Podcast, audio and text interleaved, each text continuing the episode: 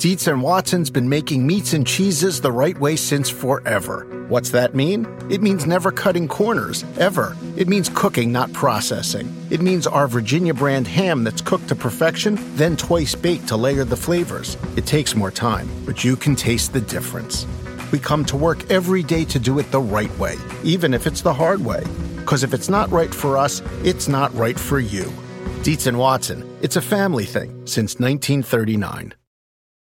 For the ones who work hard to ensure their crew can always go the extra mile, and the ones who get in early so everyone can go home on time, there's Grainger, offering professional grade supplies backed by product experts so you can quickly and easily find what you need. Plus, you can count on access to a committed team ready to go the extra mile for you. Call, clickgranger.com, or just stop by. Grainger, for the ones who get it done.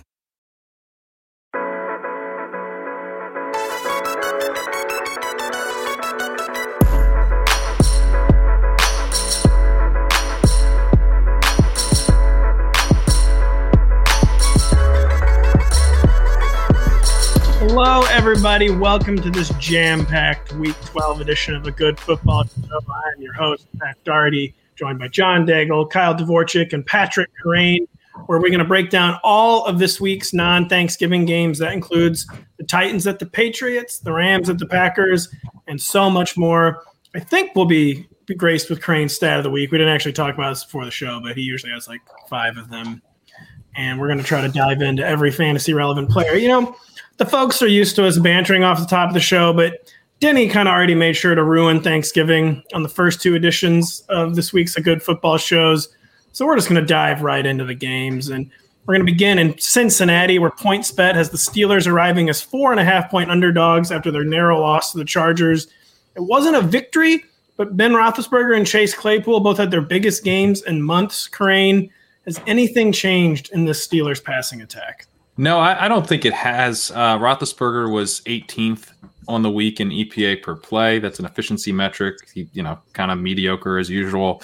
He was 25th in completion percentage over expected. So he was actually kind of inaccurate and mediocre. Uh, he just got pushed, had 44 pass attempts.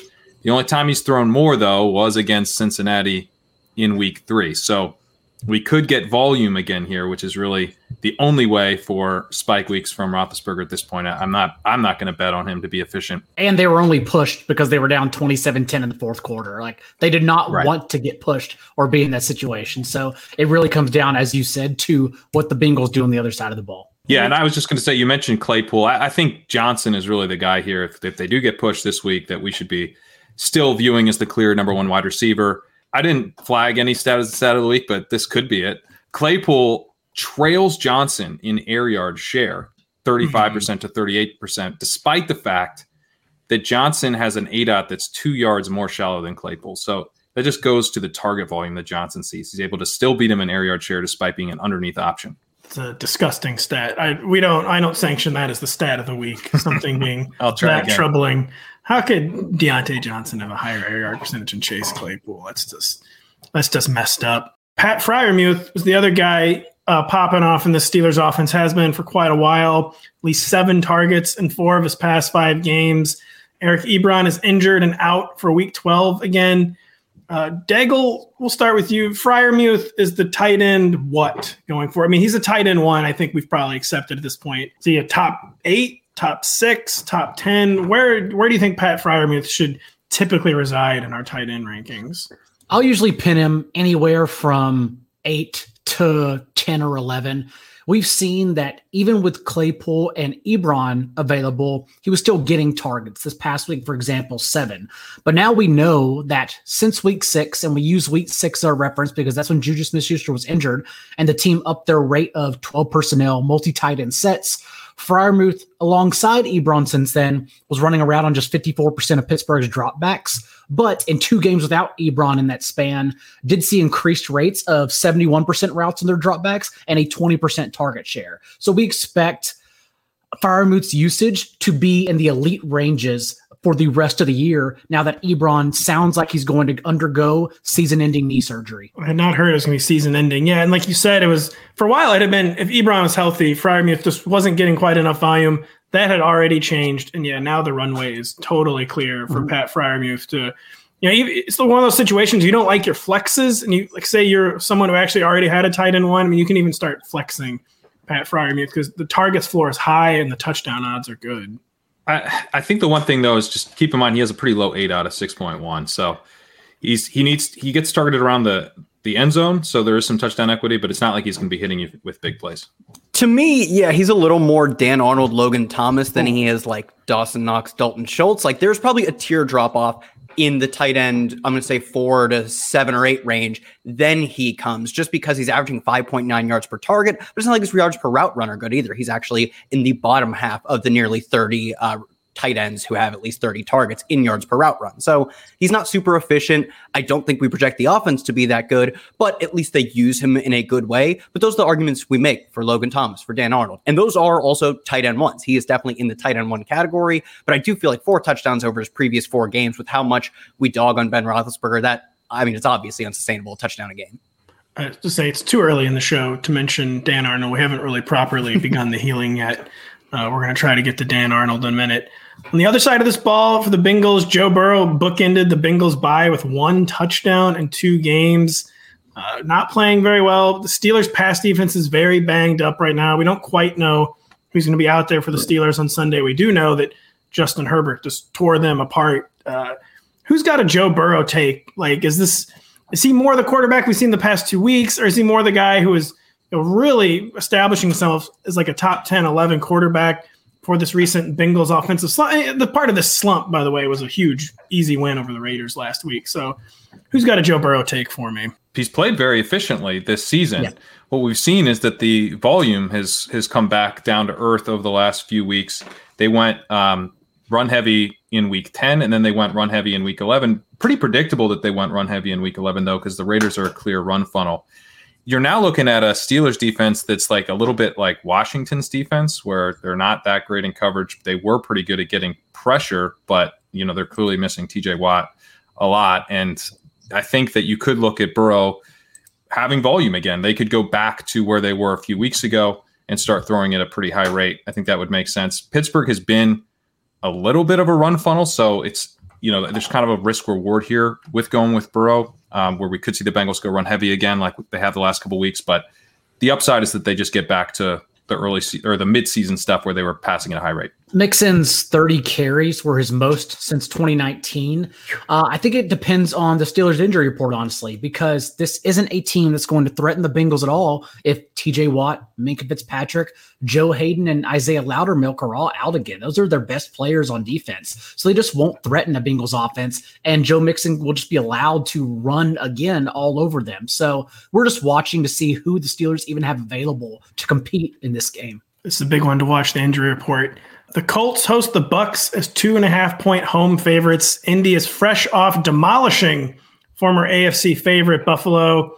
Kyle streamers have not been getting home of late against the Bucs' undermanned secondary, but will things be different with Carson Wentz? So say what you will about Carson Wentz.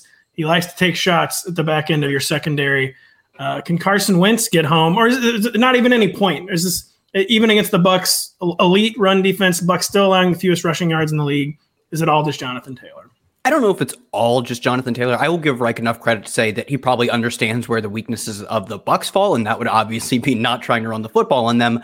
I don't think that means like you're not playing Jonathan Taylor. I don't even think it means you drop him below the top two running backs. I just think if there were a week to be slightly more balanced in favor of the pass in this case, it would be this week. And I mean, surprisingly, we didn't see the Bills actually compete with them in any meaningful way it would be surprising, although many surprising things have happened. Just look at the Bills not losing to the Colts, but losing to the Jaguars. Many surprising things have happened. I would be surprised if Tampa Bay, who are, I believe, two and a half point favorites, on the road in this game were not able to go back and forth with the Colts. The game has a 50 plus point total. I think it's like 51, 51 and a half. So it looks like a high scoring environment, even if this is a Colts team that we do project to lean on the run despite the difficult matchup. The high scoring environment at home, a close spread, I think it points to a game where you can definitely stream Carson Wentz. I'd say he's probably one of the more preferred streaming options. Like I've heard on the last show, we tossed out Andy Dalton as a potential streamer. No, Carson Wentz. Mistakes were made.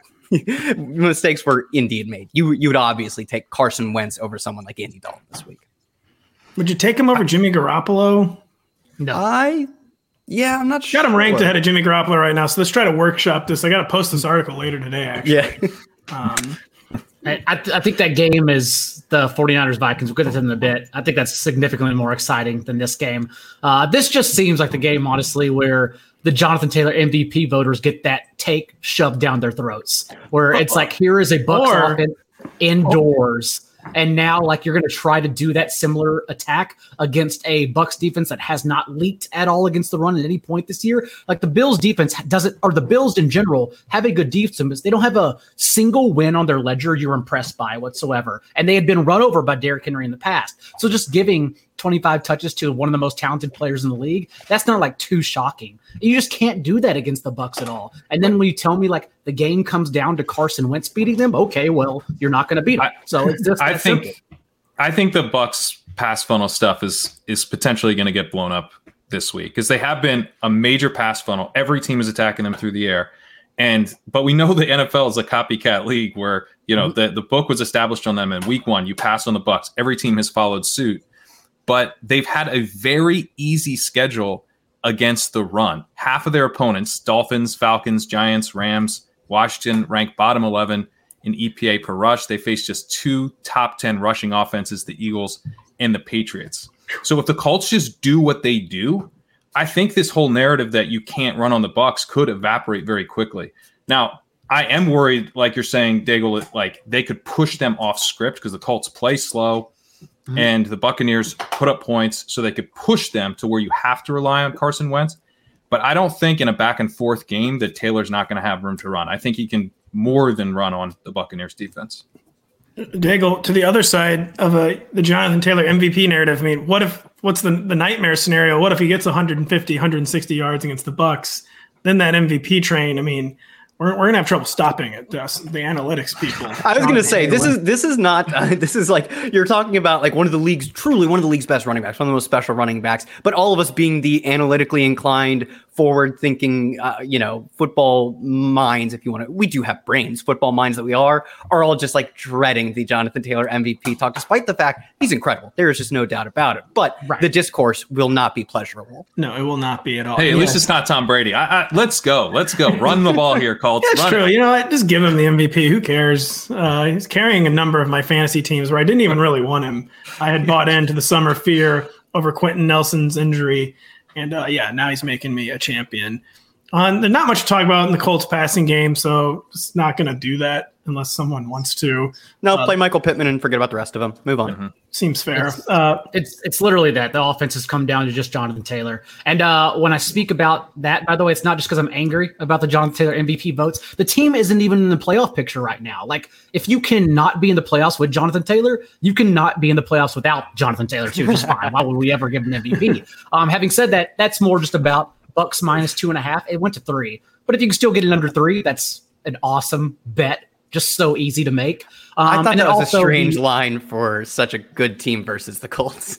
And then the uh the Buck the Bucs offense in general, we saw last week. We probably get Antonio Brown back this game. well, he's not practicing Wednesday, so we, That's we fair, just don't yeah. know. We just don't know. and we were told we probably get him back last week too. So Yeah. I guess we are touch and go right now.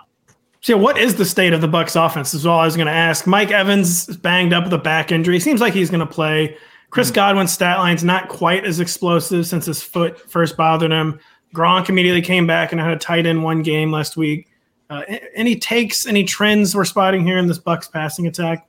To me, it's kind of as uninteresting as the Colts, except they pass more often and, they're actually good, yeah. And yeah, like you said, so instead of having one receiver you play and sometimes they establish it and that guy is not playable, they have two receivers you play all the time and they're never going to establish it. And those two will always be playable. Even if they post a dud every now and then, you're just absolutely starting Godwin, you're absolutely starting Mike Evans, and 100% Gronk looks, I mean, I, I think it's pretty safe to say at a minimum, he is a, a great red zone threat, but at his best, he can also like push the field farther than most tight ends do. So you're starting him too. If he was running a, a full complement of routes, I mean, I think we'd be talking about him as one of the elite tight ends this year. He's getting targeted at a very high rate. Yeah. He's well, busting those Yeah, two high safety looks year- too. Remember at the beginning of the year through three games, uh, at the four at through four games, I said he was a top three or top four tight end the rest of the way, and he got injured. Um, I think Monday night was his floor because not only was he benched because it was a blowout, but also like he didn't play his full complement of anything. Like you mentioned, Pat did not get his full complement of routes. And remember at the beginning of the year, he was around eighty percent of snaps. He just played fifty nine percent on Monday night. So if this game is like somewhat competitive. Uh, Gronk is out there again as a top three, top four tight end on the year. I would say the only thing holding him back, Daigle, would be that you know this is a Super Bowl or bust team. It's been the back already. It's been mm-hmm. what else? The the two injuries and the, the ribs, ribs, the back and the ribs, really bad. And you get to see like snap counts being a way of life until the playoffs come and he's playing 100. percent Plus, like totally for years, the the whole thing with Gronk was that he kept you know he got had his arm injury. He, he was like wearing all the stuff. Like I, I save him for the playoffs would be my he, would be my move. I mean, he he took some big pops on Monday night though, and he seemed did. to be totally just fine. Uh, but just usage wise, just in being a, a, premier talent among this pool, that we continue like putting Tyler Conklin, Dan Arnold's out there who just, are you I know can't hear it. I can't hear who it. Are, who are not consistent enough like Gronk. Uh, you're still just playing Gronk every single week. PointsBet has NFL point differential leader. That was a mouthful. New England getting six and a half points at home versus the suddenly reeling Tennessee Titans. Daigle, we will get to the Patriots in a minute, but the Titans were a complete train wreck in their Week 11 loss. I'm double checking my notes here too. The uh, Texans, the Houston Texans, the Tennessee Titans lost to. They have severe personnel deficiencies all over their offense. Is anyone other than AJ Brown usable for the Titans right now, John? I don't know who we get, but since the Titans bye week is literally next week, I would imagine we don't see AJ Brown in this game. Um, Julio Jones on IR, Marcus Johnson now out for the year since he's on IR for the second time this year. And then also Geoff Swaim was ruled out with a concussion last week that allowed Anthony Firkser to step in in a blowout and see significant time, a season high seven targets. But also Geoff Swaim may be back for this game. Either way, though, without Derrick Henry the past three weeks, They've averaged the Titans just 4.4 yards per play. Uh, for reference, the Texans are averaging a league low 4.6 yards per play this year. It's just an, it's what we're seeing happen honestly with the Falcons. Like you just don't have talent. So like no one is even threatened by you. They'll just take out your best player and then just let you do whatever else you want to do because you can't do anything else. So I am pretty worried. Uh, if we're betting this game, the only concern would be that the Patriots are probably looking ahead to next week's game against the Bills in prime time. That's a very big one for the division. Otherwise, though, um, the only one, and you can't even trust him, the only one I guess you would go to is Dontrell Hilliard in the backfield because, and that's if Jeremy, if Jeremy McNichols is out if Jeremy Nichols is in, maybe Hilliard's still the option, but you will, we wouldn't know. It'd be like wish casting yeah. a role onto him, like we did with D'Onta Foreman. You saw how bad that burned people last hmm. week. So it's just a it's a very questionable situation. Also, why I put Hilliard much lower on the waiver wire because you also lose him no matter what next week. So it's basically two games you wouldn't be able to use him. So it's not really like a priority in my opinion. It's a actually small, a little small, bit worse than I, I think Daigle painted because because uh, it's not just that the the talent is now lacking. I think the play calling stinks here. Uh, last week. Yeah. They ran play action on 11% of dropbacks. That was the lowest. Well, I don't know if you know, they didn't league. have Derrick Henry for that game. So how could yeah, how could you possibly exactly? And exactly. I gotta, I think the, I got to go on a rant in a minute after this too, Pat. Well, they, they they buy into this idea that they can't run play action now, which is how what that's what unlocks Tannehill. They can't do that because they don't have Derrick Henry, even though they absolutely could still do it you're, you're still faking the run. You, it doesn't matter if you have Derrick Henry back there or not. You just you fake the run, you roll Tannehill out, and that's how he actually has success. He stinks when you don't play action. They didn't play action last week.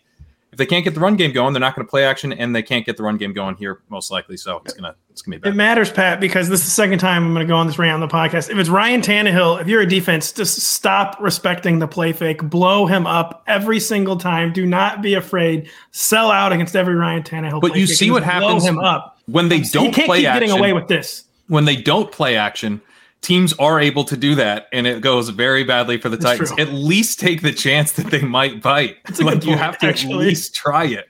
That's actually an amazing point. that it um, happens even when they're not play faking. So you might as yeah. well introduce some uh, deception. Yes. Today AJ Brown didn't practice. It's Wednesday. Uh, AJ Brown hasn't practiced on like on a Wednesday since like he was in high school, I assume, because he's always banged up. But like, man, the floor on him just feels so low based on if you solely base it on in-game injuries, you can set a clock to AJ Brown taking off the field, visiting the trainers, second drive in. It just feels so concerning at this point. That and we are, you know, just look at recent examples of Mike Williams and Kyle Pitts. The Patriots will just shut him down they will bracket him, not allow him to do anything. And then let's see you go to Dez Fitzpatrick and Nick Westbrook-Ikhine. Let's see how that works out. So just not a, a pretty sight overall. Does whole- it feel like the Patriots have had like the most obvious like guy to take away schedule that they've ever yeah. had this I mean, year. Dude, you want to you want to get into awards pissing me off, like Mac Jones Rookie of the Year as well. Like, look at the Patriots schedule. Like, they're not they are not playing anyone anyone at all. And oh, they've played the Jets seven times this year. It's a lot. because I'm very, I'm very much enjoying the the Mac Jones should have gone one God. Uh, discussion. All I will say about Mac Jones is that good teams beat bad teams badly, and they are doing that. And he's, a, he's deep, at least a rookie executing his assignment. Ja'Marr Chase should be the O'Roy, but Mac oh. Jones is at least oh, doing his job. I, I heard that's a big yeah. deal. And he's like Josh Mac, Allen. Mac know? Jones is very good. Mac Jones has been very good. Uh, it's just him being touted as offensive rookie of the year is a product of no one being good and no team being that's good. True. That's good. And, and just their schedule. And Ja'Marr being, Chase not being a quarterback. Like Kyle like, said, they literally play the Jets yeah. or an analogy of the Jets every single week. And it's Mac Jones who's getting rewarded for that. I think it will be Ja'Marr Chase still winning. It should be Ja'Marr Chase. Better be, yeah. I think yeah. it will be. No, we take to the streets if it's not, for sure bail us out, Ja'Marr Chase and Mac. Just yeah, keep prove the haters wrong, man. I don't know what to say, man. You're just you're an elite player, Mac Jones, and Kyle Shanahan is weeping himself to sleep every night. By the way, for getting um, scared out of making the Mac Jones pick. From that's a, what happened? Go ahead. Supposedly he was on. Supposedly he was on vacation when the original Mac Jones reports came out. Like he had, he didn't even know about the reports because he was out of. I don't know if it was out of the country, but at least I think probably off the continental United States. So he didn't know about it. That's not to say he didn't think about Plausible it. Plausible deniability. Sorry, Dave. Yeah, that's also true. He could just be lying about that. From a matchup perspective, though, um, you can't really trust Mac Jones to stream either, since we saw even against the Falcons what the Patriots are doing. They have turned to the Super Bowl Patriots offense and being a run heavy team with two talented players in their backfield, and then just dinking and dunking to move the chains. So even Mac Jones with like 190 and three touchdowns, like that's great, but he had, he literally has to have three or four touchdowns to be viable as a streamer.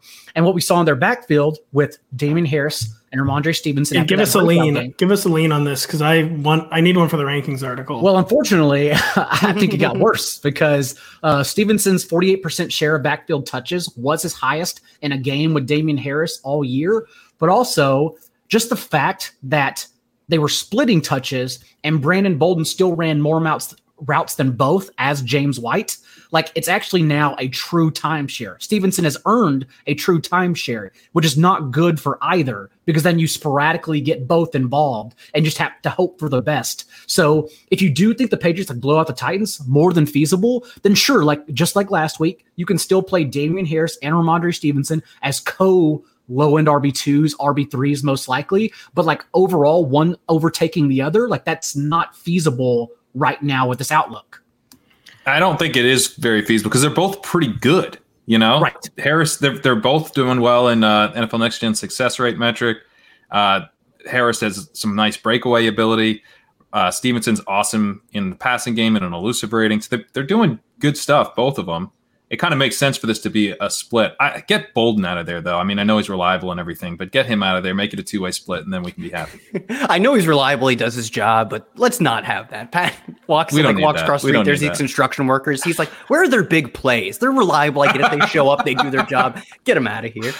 Do we, yeah, is I'm it still reasonable to say maybe Damien Harris is the better touchdown bet, and for drawing straws, that gives him like this ever so slight advantage in the rankings? Because that is probably the way I'm going to lean in the rankings. So Rhamondre's had a few fumbles. Just thinking that Damien will probably still be the preferred option in the red zone, but they kind of don't substitute like that. It's kind of like if they're going hot, they yeah. keep someone in the game. I think it's more random than that. Yeah, yeah I, I, would I would random. feel so random. Like I, I, guess if you had to say which one is more likely, both at perfectly even odds versus each other, I would take Harris, but it feels like there would be like no edge in actually betting that. A reminder for everyone watching and listening this week, NBC Sports is celebrating 100 days to the Winter Paralympics. Make sure to tune in on NBC and Peacock when the games begin March 4th. The falling apart Browns are traveling to Baltimore for Sunday night football with PointsBet installing the home team Ravens as three and a half point favorites. Daigle, it's been a very weird two weeks for Lamar Jackson. What in the world can we expect against the Browns with Lamar? This one is just so hard to talk about on a Wednesday because what can we expect from anyone in this game? Uh, Lamar Jackson, and Marquise Brown, fortunately, back at practice. So I would expect to have them on Sunday. But then, like, what's even the game script? What are we pushing back on since Donovan Peoples Jones, Jarvis Landry, Anthony Schwartz looking like game time decisions. Baker Mayfield not practicing, and even if he did practice, he's been one of the worst quarterbacks in the league, um, playing through injury very clearly. So I genuinely just don't know. This was, as everyone recalls, the diarrhea game last year. Um, do we get that kind of points? Do we get that much fun again? I don't know because the Browns defense, the secondary at least, has been susceptible to big plays. But again, what do we get to push back on with the Cleveland?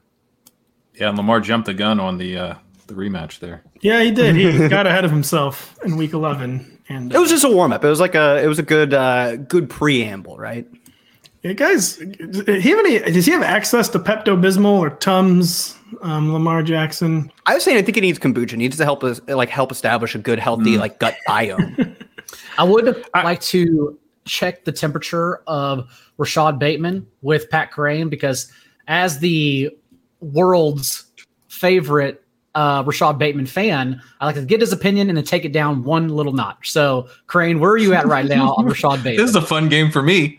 Uh, I'm still I'm still very bullish on Rashod Bateman. I mean, he had a terrible yards per route run, is below one last week.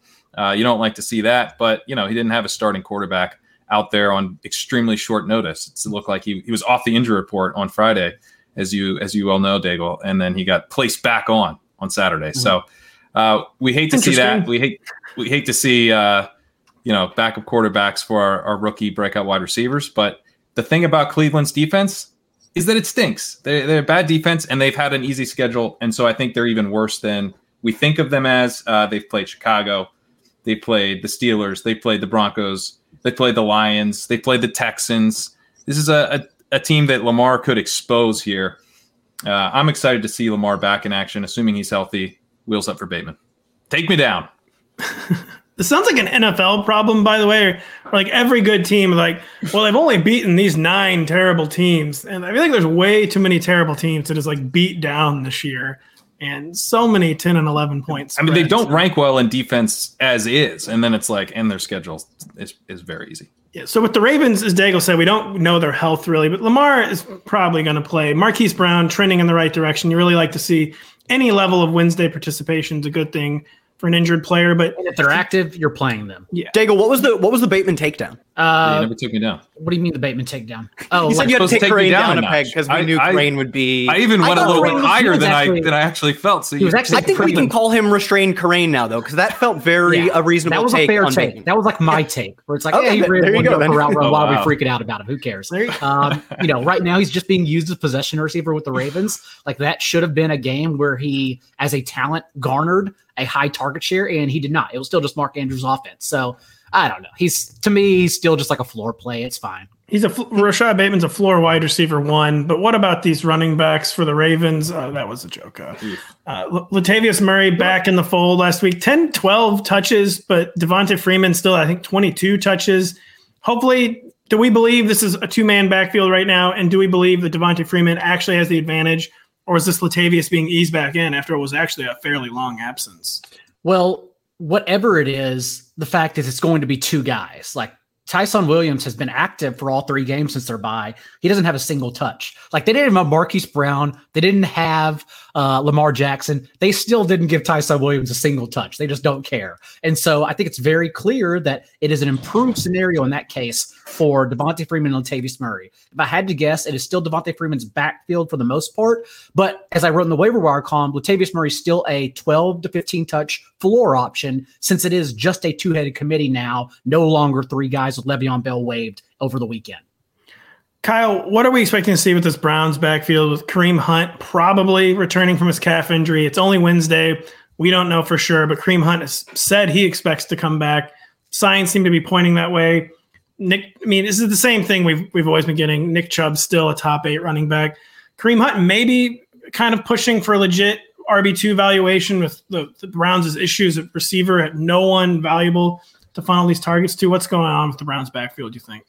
Yeah, I think if Kareem Hunt is back and healthy, and they've given him plenty of time, it was a pretty serious injury, but he's had plenty of time to get healthy. And I don't think they would rush him back knowing their deficit of talent. Like if they lose him, like who are they going to go to for the entirety of the rest of the season if they rush him back and he gets hurt? So I do think if he's back, he probably plays some facsimile of his normal role and maybe even a heightened version of that role because, as I think Daigle pointed out earlier, every single one of their receivers right now not practicing, just spotted doing nothing on the sidelines. It would be surprising to get all of them. Maybe they get one, maybe they get Peoples Jones or Landry, but I do think two running back or multi tight end potentially are going to be like their base sets. We should see at least a, a healthy dose of targets in a game I expect them to lose for Kareem Hunt. I think RB2 numbers is probably a safe projection. Really, the only concern is that they do limit his role early because we know D'Ernest Johnson has been super productive when they've used him. So maybe they split that role in their first game back. But frankly, I think if he's back, he's just is back. They're going to use him as if he's normal Kareem Hunt. I think he's startable, a little riskier than he was before the injury. But yeah, you can play him as at least a flex option. And Pat, you've already Rotopat, you've already put out your, you know, running back rankings on Monday night. The other Pat and I talked about Ty Johnson and David Johnson. Like those are signs that you need to start Kareem Hunt you whenever we're forced yeah. to talk about these guys instead. I, I mentioned Rex Burkhead. You're yeah. starting Kareem Hunt probably. Rex Burkhead averaged two yards per carry, and it's almost twice as much as Johnson. Yeah, Kareem, but David Johnson outscored Burkhead. Thank you very much because targets matter. there are maybe 30 startable running backs this week. It's, it's about it's about as bleak as I have ever seen. With the Wells Fargo Active Cash Credit Card, you can earn unlimited 2% cash rewards on purchases you want and purchases you need. That means you earn 2% cash rewards on what you want, like season tickets to watch your favorite team, and 2% cash rewards on what you need, like paying for parking. That's the beauty of the Active Cash Credit Card. It's ready when you are with unlimited 2% cash rewards. The Wells Fargo Active Cash Credit Card. That's real life ready. Terms apply. Learn more at wellsfargo.com slash activecash. Reese's peanut butter cups are the greatest, but let me play devil's advocate here. Let's see. So, no, that's a good thing. Uh, that's definitely not a problem. Uh, Reese's, you did it. You stumped this charming devil. Meet Stacy. Stacy's on the hunt for a new pair of trendy glasses. Call me picky, but I just can't find the one. Luckily for Stacy, Walmart Vision has virtual try-on. Now she can try on hundreds of frames virtually, then upload her prescription and get new glasses delivered right to her door. Really? yeah, really. Well, the hunt just took a turn for the better. Buy your next pair of glasses with virtual try-on from Walmart. Welcome to Easy Eye Care. Welcome to your Walmart. Restrictions apply. See walmart.com for details. The NFL season is in full swing, and the NBC Sports Predictor app, powered by PointsBet, has you covered with Sunday Night 7. We're giving you a shot to win $1 million every Sunday night throughout the rest of the regular season. It is free and easy to play, so predict what will happen between the Browns and Ravens for a chance to win. Download today from your app store or visit NBCSports.com slash predictor. Guys, you know, when you play Sunday Night 7, you get asked seven questions, and the last one is who is going to win the game this Sunday night. Who is going to win? Is it the Ravens or the Browns? John Daigle, you go first. You know, I was playing last year behind the scenes, and no one told me I can't as a company employee. But maybe I shouldn't have said that out loud. Actually, uh, nonetheless, yeah, I am still going have. to take the the Ravens being the healthier team here. Uh, Nick Chubb and Kareem Hunt will have a say in something if they're both available. But just to get Lamar Jackson, Marquise Brown presumably back in this game against a Browns defense that outside of their front seven is still very highly overrated in the secondary, I will pick the Ravens to win. Yeah, you guys are not allowed to play. Kyle, if you were allowed to play, who would you pick? Yeah, hypothetically, very hypothetically. I haven't. I don't have a phone. I couldn't even if I wanted to. But if I did have a phone and I could play, because I wasn't an NBC employee, I'll take Lamar Jackson over a banged up Baker Mayfield, who, as Daigle said, uh, you watch him play. He doesn't look. He looks terrible right now because of all the injuries. But he's also not the best quarterback. And the way you've been able to beat the Ravens through the air, they're giving up some of the most passing yards in the NFL per game. That's Baker can't take advantage of that. He's completely broken right now. So Lamar Jackson and the Ravens easily. Patrick, Patrick Kerrane. Oh yeah, I, I love the point about you know the matchup not setting up well for the Browns being able to even take advantage of the Ravens defense. Uh, give me Lamar all day. I will say that the Ravens kind of t- have been playing up and down to their competition this year, kind of like a Steelers special, a tribute mm-hmm. to their arch rival. But the Browns just seem too much disarray right now. I mean, Baker Mayfield has about three too many injuries, I think, to pull off this upset. And I And- will make it four for four on the Ravens. Just like when the pre-shows all pick the same team, now you pick the other way, and that's probably the It's true. correct one. You better pick the Browns if you're playing Sunday night seven this week, folks. The Falcons' ve- venture to Jacksonville is somehow one point favorites via points bet. Atlanta's week 11 performance, I wrote in scare quotes, against the Patriots was maybe the worst by any team all season. Kyle, if Cordarrelle Patterson does not play, and it does appear that he's probably going to play, will a single Falcon be startable outside of Kyle Pitts? No, I don't think so. I don't think you want to start a single one. I mean, like, I guess in a PPR league, you can start Russell Gage, but like if you're starting Russell Gage, your season's probably over. Why even? Who cares? Don't. Or you know, do just a scam artist and you're stacking up those PPR points. I, I don't think he's going to get that. Like he has no ceiling uh, because he's Russell Gage, and even his floor is that the offense is terrible, gets shut out because they're terrible, and they can get shut out, and you get four catches for 22 yards. Like you can get that from anyone. Like Kalif Raymond will probably put that up on Thursday or whatever. So no, I don't think a single one. I wouldn't even start the running backs, despite you know Qadree Ollison potentially getting you know 10 carries, something like that. He led the team in carries last week. Doesn't matter. They're going to be horribly inefficient running the football. They've been inefficient running the football for like four years now. I wouldn't start a single one of them. Ollison, we had a blurb today about how uh, Arthur Smith says he's earned the right for more carries. He like looked kind of good. Uh, I don't know. I mean, we're talking about David Johnson here, guys. Like you, you wouldn't put him in the flex over David Johnson. I mean, Qadree Ollison, that's even like like David Johnson, two, 2021 David Johnson's still like Barry Sanders, I feel like, compared to Qadree. Wow. But nah, maybe maybe I'm wrong. I don't If know. I was if I was in charge of franchise, I'd have Ollison over David Johnson on the franchise. and Connor Olson looked good, averaging 3.8 yards per carry and Yeah, zero he got yards per juice. target, zero yards per catch as well. he, he had Johnson at 1.4 yards per carry. Well, the bar is hold on. low. David Johnson and Rex Burkhead. We'll get there. We'll get there when we Yeah, we'll get there. We don't need any All right, extra all right. David Johnson talk. Everyone's rushing to the game of the year. Wait, have patience for the excitement to build.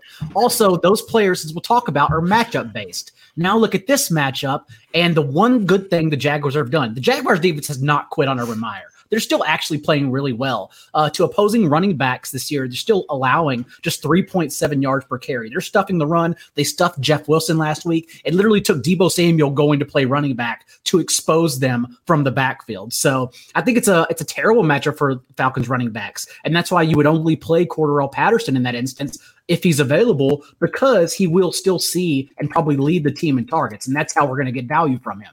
Are we jamming Cordarrelle into the top 20 at running back? Any injury concerns? Or uh, he seemed fairly close to playing on the short week last week, which honestly, that gave me optimism. And I think I am going to have him in the top 20 at running back. Yes, yeah, that's sense to perfectly fine with me. byproduct of the landscape. Yes, Yep. top twenty. I actually looked at my initial rankings and I have him as the RB24. Uh, thought I had him higher. let's cancel you then. He's got to go higher. I think I'm going to get him. I think I might get him up to RB 17 behind Myles Gaskin. I- That was just a very- I don't even think, honestly, uh, Matt Ryan. I'm going to drag my knuckles here a little bit. Like Matt Ryan, football wise, was just fine. Like he didn't play bad. He was pressured on nearly every drop back. It's just like when you're scrambling, running for your life, and you look up and it's just Russell Gage and Tajae Sharpe. This is the product right now. What's going on? And now just fewer than 155 yards and 5.6 yards per attempt in three of their last four games without Calvin Ridley. It's just right now. It's just an absolute mess. They just need some kind of talent out there. I agree. I, I mean, I think because of fantasy football and how excited we are about Kyle Pitts, you know, rookie tight end, getting this like wide receiver one usage, lose sight of the fact a little bit that like from a real life perspective, it's kind of insane that it's gotten Yeah. to the point where this rookie tight end is their wide receiver one. That's not good for Matt Ryan. I think he's actually played okay this year. I'm sure that's uh, great for Kyle Pitts too. By the way, just having sky high expectations as a rookie won't drag him down whatsoever. Haunt him the rest of his career. Uh, Daigle alluded to the Jaguars playing very tough defense for really like the better part of a month now. Mhm. They're not quitting on that side of the ball. Offense, you know, they're kind of quitting a little bit. Uh, Yep. Not a whole lot going on there. Uh, I mean, I, someone give a whole spiel, but are, who would you rather start as a Jaguar? Uh, with Jamal Agnews on injured reserve now, would we rather start Marvin Jones or Dan Arnold? Dan Arnold, because you can find tons of Marvin Joneses on the waiver wire. Dan Arnold actually has a pretty robust role normally. We didn't see it last week, but he does normally have a robust See, the role. healing has begun. Yeah, you know, we're we're detoxing from last week's Dan Arnold, looking back at the Dan Arnolds of previous weeks in which he was playing the bulk of the snaps, seeing a target share equivalent to or greater than Laviska Shenault weekly, and he does that in a position where you can't normally find that. Marvin Jones, I, I do have some optimism for. I wouldn't have any any problem starting him, but I do think most people can probably find better production than Marvin Jones. You, you, probably can't find there are no like supreme waiver wire tight ends this week. You can't find something better than Dan Arnold. Dan Arnold just on not, a Thursday. Dan Arnold's do not grow on trees. that is the argument I'm making. They just don't. Does anyone have a Marvin Jones take? I mean, without Agnew, anyone have a Viska take? Uh, I mean, does that mean, still exist?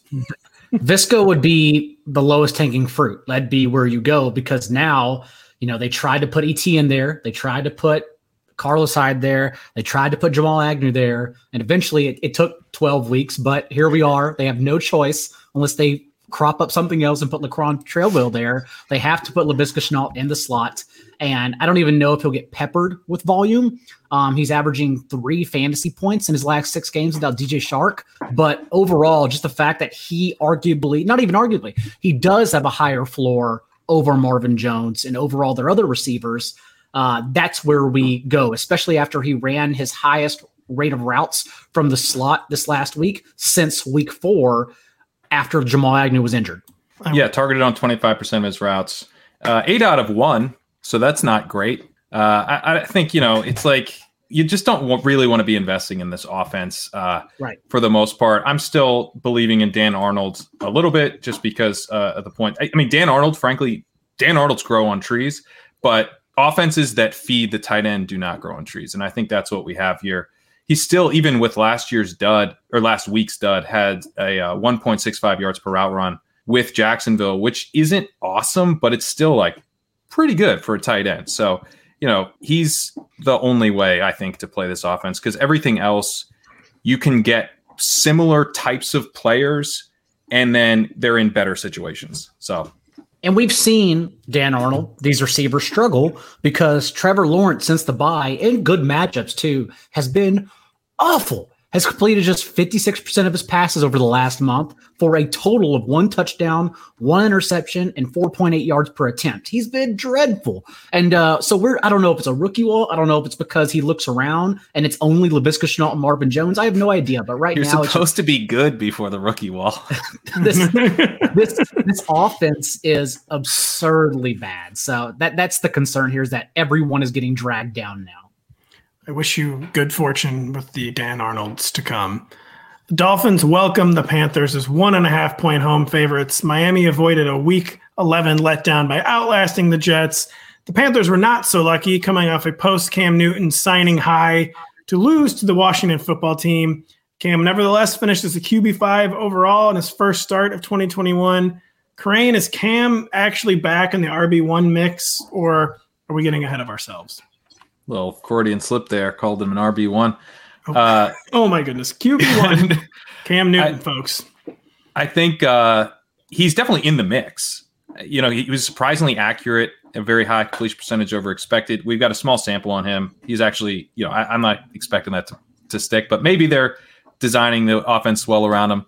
Uh, but he was quarterback 28 in expected points added per play, not all that efficient.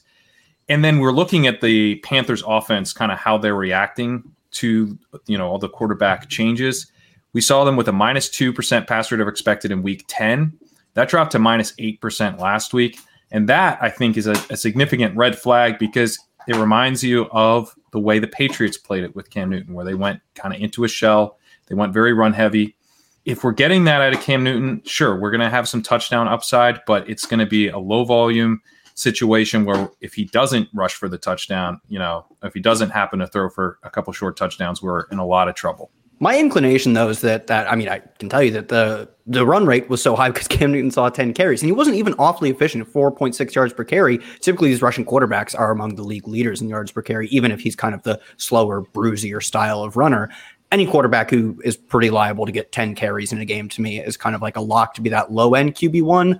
I do think, though, the fact that they do want to play exactly as they did, uh, as Cam Newton did, at least with the Patriots, does tell me that you're, you're probably not really achieving a super high ceiling with Newton, but you're rarely getting an incredible performance from a ton of your streamers. You can at least kind of pencil him in for between QB9 and 14 production because his rushing is going to give him such a, a, tight distribution, at least on those fantasy points. And You're taking the Patriot style with much, much better weapons than you have with the Patriots. Yes. Sorry, John.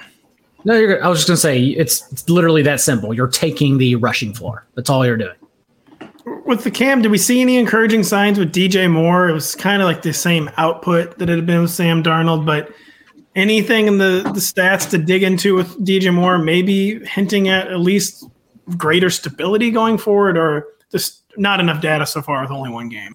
This is basically around 100 percent of dropbacks. I like that. I don't know. He's starting on 24 percent of his routes, 8.68 up, pretty healthy.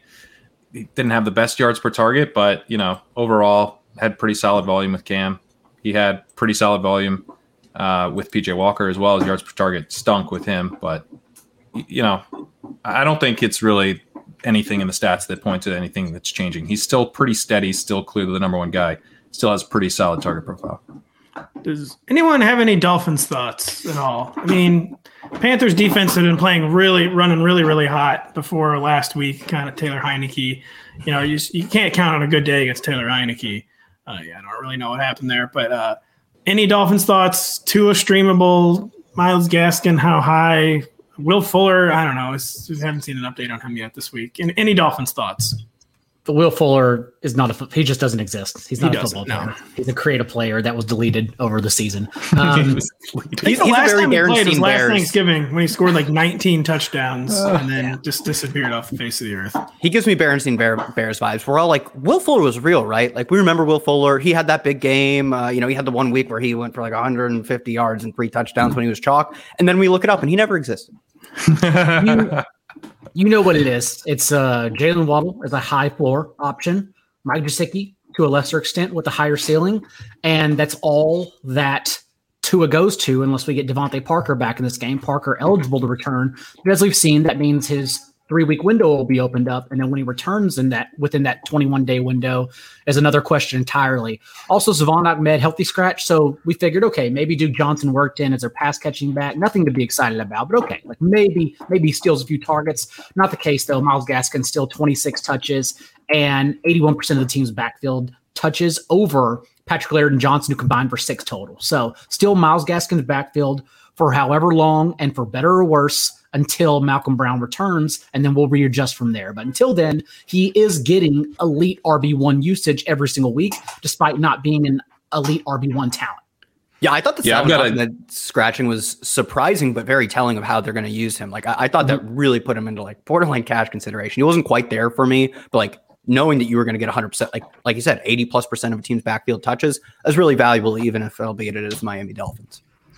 Yeah, I've got a stat for you on Gaskin. According to PFF's expected points, he's left 31.9 PPR points on the field this year. It feels Only true. Najee Harris has left more points on the field. So, uh, you know, he's got the workload. Generally, want to bet on some regression there, but Miami has a bad offensive line. They really can't run the ball effectively. So, I think we're going to see him continue to underperform his workload to some extent, but maybe we get some positive regression on that.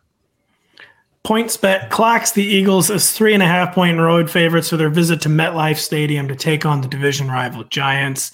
Philly is suddenly a running game juggernaut. I don't know if you guys noticed this, uh, piling up north of 200 yards rushing in three of their past four games. It does appear they'll be without Jordan Howard for week 11, however. Daigle, how high can we get Miles Sanders in the rankings after a pretty solid week 11 return, but also one that included a lost fumble? Should have included two lost fumbles inside his own 10 yard line. He was ruled. Uh, forward progress was stopped. I don't know if I really agreed with that, but uh, how high can we get Miles Sanders, the ever volatile Miles Sanders? And upon one of those fumbles was taken off the field for a handful of their ensuing possessions. Nonetheless, I still expect Sanders to lead this backfield in touches and carries.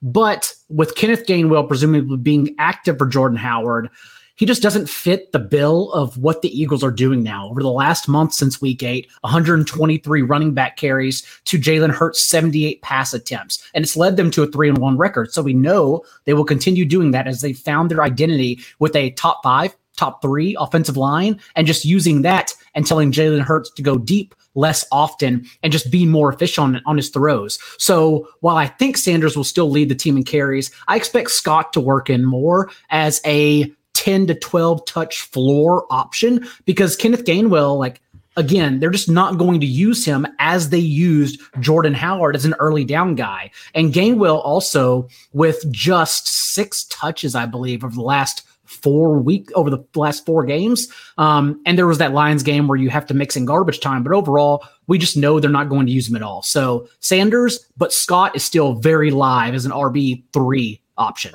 Yeah, and at halftime, I saw in uh, our last blurb we had, I believe it was Howard's blurb, maybe it was Sanders' blurb, that at halftime, actually, Jordan Howard's out carrying Miles Sanders nine to eight. I think there's a very clear committee going to be going on. And would it shock me if they split the backfield like pretty close to 50 50 between Scott, not Kenneth Gainwell, and Miles Sanders? No, it wouldn't. So I do think like Boston Scott now, like completely flex viable because I think he'll just slot in to play a very similar role. Jordan Howard, maybe they switch up where they're using him on the field because Howard's bigger and he's actually running efficiently, was at least.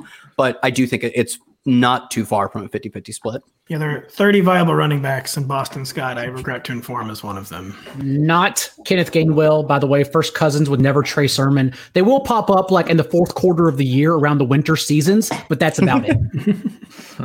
The Eagles passing attack, by the way, we know the deal. DeVonta Smith, a low floor wide receiver, 2 3, has the talent for much more. It's the role not there in this offense.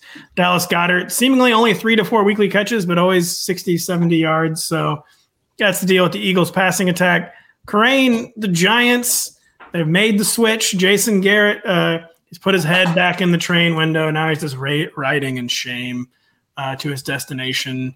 And what are you don't have to answer both these? What are realistic expectations for Saquon Barkley post Jason Garrett, and what are realistic expectations for Kadarius Toney, who now is joining kind of like the always injured All Stars and has a new mysterious quad issue? I'll take the Barkley one, but first I just want to give a shout out to uh, Davis Mattek, who tweeted out a clip of of a podcast I did with him in May, in which, without knowing Freddie Kitchens was a offensive assistant already for the Giants, predicted that Freddie Kitchens would be the Giants OC. He did. It, It just felt right. Remarkable And- clip. Yeah, sure enough, here we are. So we got the change. I think for Saquon, I mean, we talk about like how that affects him, but I think the biggest thing for him is that we just need him healthy, and he's been working back from multiple injuries uh, this year. So he's only running back 26 in expected points per game. You know, he was splitting snaps last week uh, with Devontae Booker, but coming back from an ACL tear, coming back from this ankle sprain, I think that uh, you know he will he should be like a, a solid you know high end running back too. I think the rest of the way once he gets back up to his full complement of snap. I was getting very excited about him before he sprained his ankle, and basically, you know, he's talent. He's more talented than Booker, and he's going at some point be playing probably eighty percent of snaps, eighty five percent of snaps. So I'm still very much in on Saquon Barkley. I've heard some some dynasty fud on Saquon Barkley. He's going to be a second round pick next year, maybe late side. Maybe he'll go with Ceh went last. You know, I'm talking redraft. So if you've got a running back who's going in like the late second round of redraft, you don't you don't panic on him in dynasty, guys. Come on. He's still only 24, which is mind blowing. Saquon Barkley turns 25 in February. Yeah, well, Todd Gurley was 24 at some point too. No, he's still he's still lineup. 24. Todd Gurley. He's still 24. He's an old 24. he is still He's an old 24. Yeah. Very old. 20. Yeah, I mean the Giants. Sterling Shepard never practices. He's not practicing. Kadarius Toney didn't practice Wednesday. Uh, I think you know a very obvious post offensive coordinator change is always doubling down on the running game. I feel like Freddie Kitchens will be very heavily established. So, can anyone read into what to expect with this passing attack, this receiver core, or are we just just blindly guessing right now? I mean, Sterling it is hard to guess because yeah, Sterling Shepard. He was he's supposed to return this week. That was the projection because he gets the bye last week, so a little two weeks ago now, a little more He, rest. he practiced on Friday too, um, Mhm. so I'm- I actually have a little more confidence than Kadarius Toney. What was up with the DNP today? Then what is up with this guy, man? You- It may, would be- it may not he would- be the guy. It may be also just the way they're handling their team midweek, as we've seen with so many other teams. Uh, Kadarius It was Toney a Monday off- night game too. That's a good point. Shepard Yeah, was and- on the field as well for practice. They listed him as DMP, but he wasn't like absent. He was out there, and you know the the uh, one of the beat reporters said like you know he's out there. I, I assume he just worked with trainers or something, so they got to call him a DNP, but like maybe a softer DNP than usual. May, and maybe we'll get uses change, role change for Kadarius Toney. Uh, I will still, as I've said the last two months, If Shepard's out there, I still expect him to lead in targets over Toney, as he's proven every single time in all four games he's been available for the Giants this year that he finished. Shepard has led them in targets with at least a 26% target share in all of them. And then from that point, that's that's kind of it. Um, maybe a new OC, Freddie Kitchens, changes Kenny Golladay's role, but that ultimately comes down to the offensive line. And as we've said since the offseason, uh, the fact they signed Golladay and then didn't use the extra money to improve Daniel Jones' offensive line since he's such a poor thrower downfield, um, that's where, in my opinion, the issue is. So I still yeah. just genuinely don't have any faith in Kenny Golladay. I think that Shepard might help Kadarius Toney when he gets back because mm-hmm. Kadarius Toney was playing on the outside uh, when he was kind of having those really nice games, which I thought was pretty intriguing. Then maybe he's more like a Diontae Johnson type guy where he plays outside. He he gets like the eight out of a slot receiver, but he's still playing on the outside. And you've got Daniel Jones, who, to Dale's point, you know, wants to throw shorts, and now he's got a guy who can help him move the chains in Sterling Shepard, and he can also just throw short to Kadarius Toney, and he still has a deep threat in Kenny Golladay or Darius Slayton, whoever's healthy. So uh, I actually think Shepard might be a good thing when he gets back. You you mentioned Pat the he can't keep getting away with the meme earlier. Like that's just Joe Judge encapsulated. Like, and now he gets to scapegoat Freddie Kitchens if something goes wrong with the offense. Like, here is this man who is the he's not he's not the most important problem, it's obviously the Mara family who will never make a correct hire. Like it goes Dave Gettleman and then Joe Judge and then all everyone else they're scapegoating. But overall, I mean, the fact that Joe Judge keeps getting away with this and everyone blames, even the fans blame someone else, not Joe Judge. Like here is this coach who is not good, right? Like they're sitting. What do the Giants have? Three wins now. They got six wins last year, and he blamed the Eagles for tanking in Week 17. Bro, just win more than six games. It's not that hard. You just do your job. That's it. It's well, just, hang on. joke. I think maybe Gettleman's the guy who can't keep getting away with it because you're blaming uh, Joe Judson instead of Gettleman. I'm blaming How is he them. not gone? No, but it's it is Gettleman and then Judge and then the coordinators like Jason Garrett. Yes, these agree. problems they have still exist without Jason Garrett. Like if you think there's a, a, sharp betting bump now, oh, they got rid of Jason Garrett, all the Giants' talent just magically appears. No, like there's a reason why Daniel Jones is 47 of 96 passing in the red zone the past two years. It's not Jason Garrett. It's because Daniel Jones wasn't a good prospect. That's why it is. So there's just a there's a yeah. whole lot of problems that go so far beyond hanging your head out a train window. It's just beyond capable of fixing whether Jason Garrett is around or not. Jason quick. Garrett was big red shirt Star Trek vibes whenever they hire him. Like, you know what, buddy, this is actually your uniform. He's like, that's not an official Giants uniform. They're like, no, it'll make sense eventually to you, though. Just real quick, the official can't keep getting away with the power rankings. It goes Daniel Jones, Jason Garrett, Joe Judge, Dave Gettleman, John Mara, and then, you know, all of us, we are all to blame. We are Gettleman Mara feels low because they have a lot of autonomy in the situation. Daniel Jones can't help that he doesn't have, he has the pocket awareness of a goldfish. And, and I'm going to end this segment on this. Daigle made a very important point, important point about Daniel Jones and Kenny Golladay earlier. That actually wasn't Jason Garrett's fault. That's just Daniel Jones. He does not throw down the field and never will. It's very hard to sum this up. It's very hard to find the Eagles minus three or minus two and a half anymore. I believe they're even at PointsBet minus three and a half or four. But if you can, if you have a loose book out there, three is a good number. The Broncos. It's kind of funny because I wasn't making fun of Jason Garrett that much this year. Like this is honestly like maybe one of his best coaching performances. well, let's not go that far. Let's, let's calm is, down. Which is saying a lot. One of Garrett's best. It's not saying a lot. It's, it's saying. not saying a lot at all. The Broncos come off by to host the Chargers as three point home underdogs via points bet. Kyle, Justin Herbert has been very boomer bust this year. 32.4% of his fantasy points have come in two starts. What is it going to be this week against a Vic Fangio led defense that has had two weeks to prepare? Yeah, it does feel like a lesser spot for him, I would say. But ideally, we saw like Mike Williams get a little bit more on track last week. Finally, I mean, he capped he capped the game with a really impressive. He was having a good game up until that point. Caps it with a really nice touchdown, kind of wide open. I wouldn't say it was the greatest throw you've ever seen, in fact. But we got him back on track. I think the offense at least looked in a bit more of a rhythm. Now, could Vic Fangio's Denver defense, which did lose Von Miller, but now maybe getting Bradley Chubb back, I saw. I, think they're probably a more difficult matchup, but with a quarterback as talented as Justin Herbert, even if he's up and down, is there someone on the waiver you're playing? I like Cam Newton. I'm still not taking Cam Newton over him. That's probably the bar you can set. You're still starting Justin Herbert, albeit do I think he's a top five quarterback? Do I think this game looks like an exciting shootout, which Pittsburgh turned out to be? No, I don't think he's quite there. Does anyone have any context on why Williams ran a route on 84% of dropbacks last week? We've seen this from him a few times over the season where he's more like in the 80 to 85% range with Keenan Allen up close to 95%. And is there a reason for that? No, I mean health it- with Mike Williams. You always just guess like some sort of weird health management type thing. Like because this is what I assume any Michael Mike Williams snap share is about is like that's what he was healthy for that week. But that's not Yeah. to go on.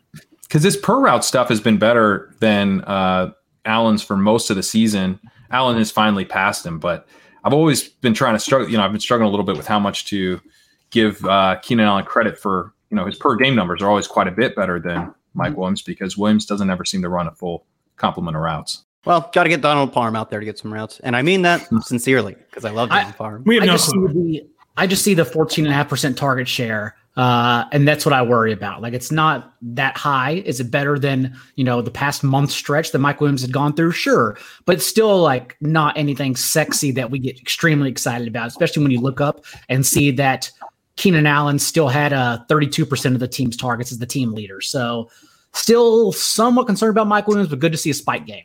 The Broncos, Jerry Jeudy or Courtland Sutton. Pretty simple question. I mean, I know it's not either or with Tim Patrick, the recently extended Tim Patrick, Noah Fant, hopefully the healthiest he's been in a long time. But who who, who gets the rankings benefit, Jerry Jeudy or Courtland Sutton? It, has been either or since Jeudy's gotten back, and and it's been Jeudy. Uh, that, that's who I would take. It. Sutton's kind of disappeared since he's been back. I was hoping you'd say Jeudy because I might uh, really need him.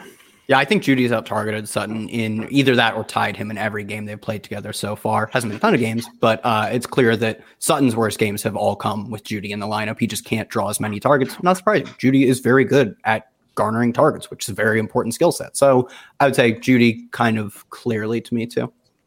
Any any Broncos receiver thoughts, Daigle, or is really is it as simple as that? It's Jerry Jeudy has the significantly higher floor. We've also seen Sutton.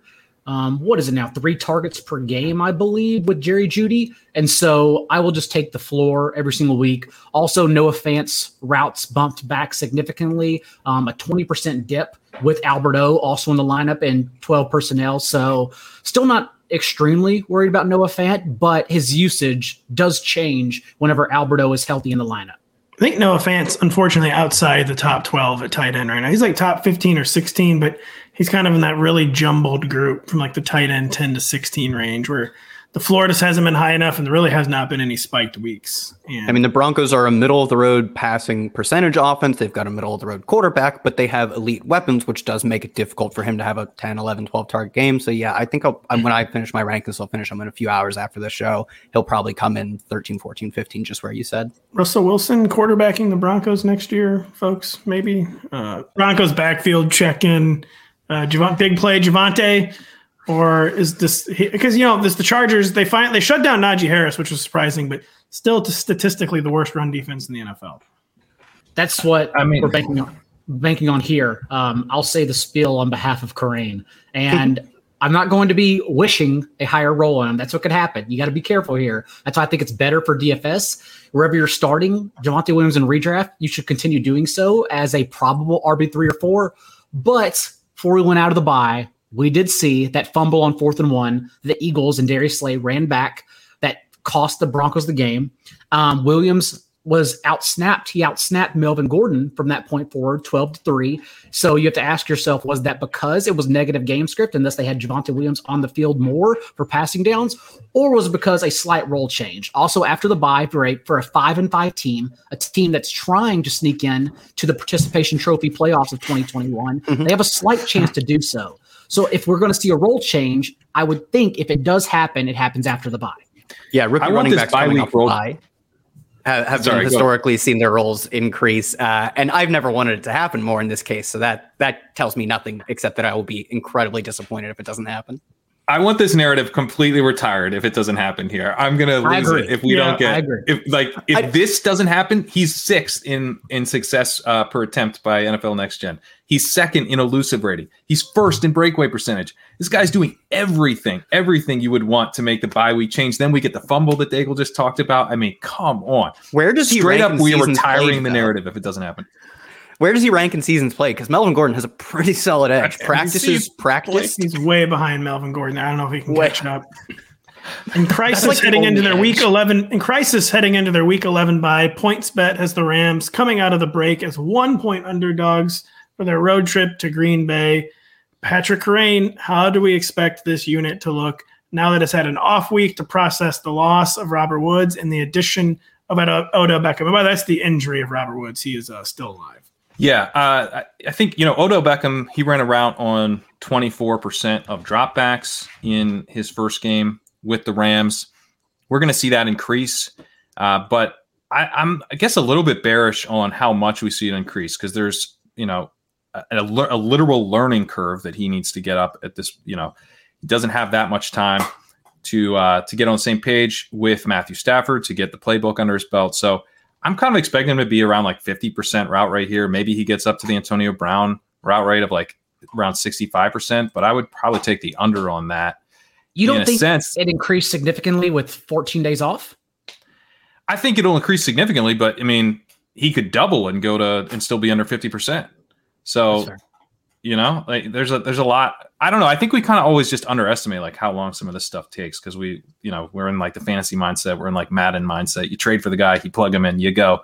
Yeah. But it does take time. So, uh, I would I would take the under on 65%. I don't know if any of you guys would take the over on on his routes, but it makes me a little interested in Van Jefferson. Um, I think people are just going to assume that that Beckham's the wide receiver two here this week. Uh, Jefferson ran a ton of routes, uh, I believe 96% of routes before the bye, so I think he'll be out there a lot. Uh, and then you know Cooper Kupp's Cooper Kupp, he's still going to still do his thing. He has a 3.06 yards per route run this year, which is absolutely absurd. This is a metric that like where like 2.2 is awesome. he's got 3.06. It's wild. So uh, you know Cooper Kupp still still just absolutely crushing. I might take the over on 65%, by the way, on Odell, just solely based on the proving this is a good move perspective of the Rams. Like, Mm. listen, Odell didn't ruin the team. Look, he can already play 80% of the snaps. I know what you guys are talking about. It was a good trade. Um, but yeah, it's very scientific. Yeah, I'm, I'm sort of a belief of that. Either way, Van Jefferson, as you talked about, still a strong wide receiver three or four in this matchup. We saw Jared Goff last year, like dink and dunk. That was the game plan on 27 throws against the Packers. And it, they were down two scores in the fourth quarter, came back, made it one score, even though those eight points still made it seem like insurmountable the way that offense was playing in the divisional round. And so uh, I expect them to be more fireworks, more points in this game because they can use the entire field with Matthew Stafford presumably healthy after getting those 14 days off. So just an overall game plan change we're expecting too. It was a relatively disappointing RB1 plug and play week for AJ Dillon in week 11, but 17 touches, six receptions, Kyle. Are we right back to the RB1 well with AJ Dillon, assuming Aaron Jones does not make a surprise return this week? Well, Aaron Jones was back at practice, and there was videos of him running routes. He looked to move like as a normal running back would. So I can't guarantee that he's not back. I, like I, I don't know if I'd bet on him coming back, but it does seem like it'll be truly up to like game time or at least Friday or Saturday. So if Dillon does get the you know the RB one on his team role, he gets an RB one in real life role. It's just like you said, he's on what, 19 touches, uh, almost 100 yards from scrimmage. And that was in a game where he didn't find the end zone and his team ended up losing that game. In a game where they actually win, or even just like they can just establish the run a bit more, or he finds the end zone, he just has so many outs to finding RB1 production. And the targets, as you said, I believe he caught six passes in that game. So he just he has so many outs to RB1 production because he plays on a good offense. He has a massive role. He catches passes that you you're trusting him as an RB1, very obviously. Even if Aaron Jones is back, I'm not sure we get hundred percent of Aaron Jones immediately coming back from a, a uh, like coming back from injury that could have sidelined for this game if he does come back. You were starting AJ Dillon as like a RB three four flex when Aaron Jones was fully healthy. You can definitely start him as an RB three when Aaron Jones comes back from an injury. It'll probably be an RB two this week if Aaron Jones, even if Aaron Jones plays, right? I mean, I think AJ they would probably both be in the top twenty four because it's hard to see how the guy just sprained his MCL. I have a hard time believing he could play, but if he's practicing on Wednesday, there's definitely a chance that Aaron Jones plays. Yeah, I think top 24 for both of them. I think their combined fantasy production makes them both top 24. It just depends on how you want to split it, especially with the red zone work, because that's what makes these Packers back so valuable. Uh, I would still be a little concerned that Dillon doesn't get the red zone work just because that's how Aaron Jones has made so much of his money. But Yeah, I think two two of them, both of them in the top 24. I wouldn't have a real push up against that. Well, listen, we're a we're a bucko six into this podcast. I think I'm witnessing something rare. You guys are starting to run out of things to say. Um, well, I, I mean, I'll say something about Dillon. The the backfield overall, I think, a little bit suppressed because like in, in our perception of it, we expected that Dillon was going to have this massive game, and Aaron Rodgers throws a 75 yard touchdown on their final drive. Right, he throws these long touchdowns uh, he threw a 10 yarder to Davante Adams. He threw uh, multiple, I think another one like 28 yarder to Davante Adams. So there's like there was no goal line work for AJ Dillon. You know, they were extremely efficient when they got anywhere near the end zone.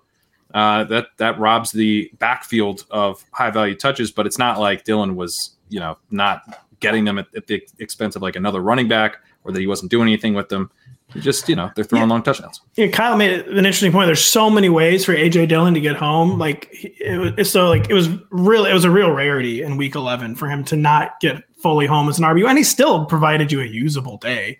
I was saying PPR, he had to have uh, at least 15 points, right? Because he had six yeah. catches, 97 mm-hmm. yards from scrimmage. I think he's so. just so many ways to get home as an RB one, so he'll easily be top 10 again. I would say if Aaron Jones sits. The suddenly unstoppable San Francisco 49ers welcome Minnesota to Santa Clara as three point underdogs via PointsBet. Daigle, how much are we believing in the 49ers' recent road paving? And what are our personnel expectations this weekend? Elijah Mitchell odds is suiting up. I mean, Kyle Shanahan's kind of a black box with injury info, but just what's the outlook for the 49ers in their ground game this weekend? It's very clear that it's become Jeff Wilson as a less explosive Elijah Mitchell if Elijah Mitchell's out.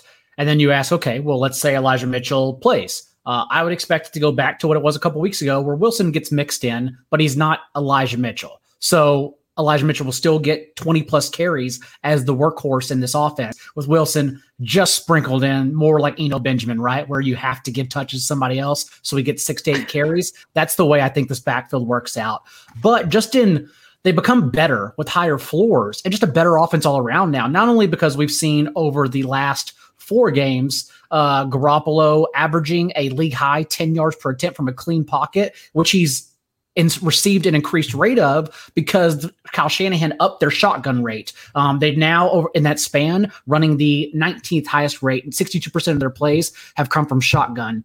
And thus, it's giving all of them like more time, more targets underneath, more time to look for downfield targets to Aiyuk, and then also the shift in Deebo Samuel play, getting 10 snaps from the backfield as a true running back this past week.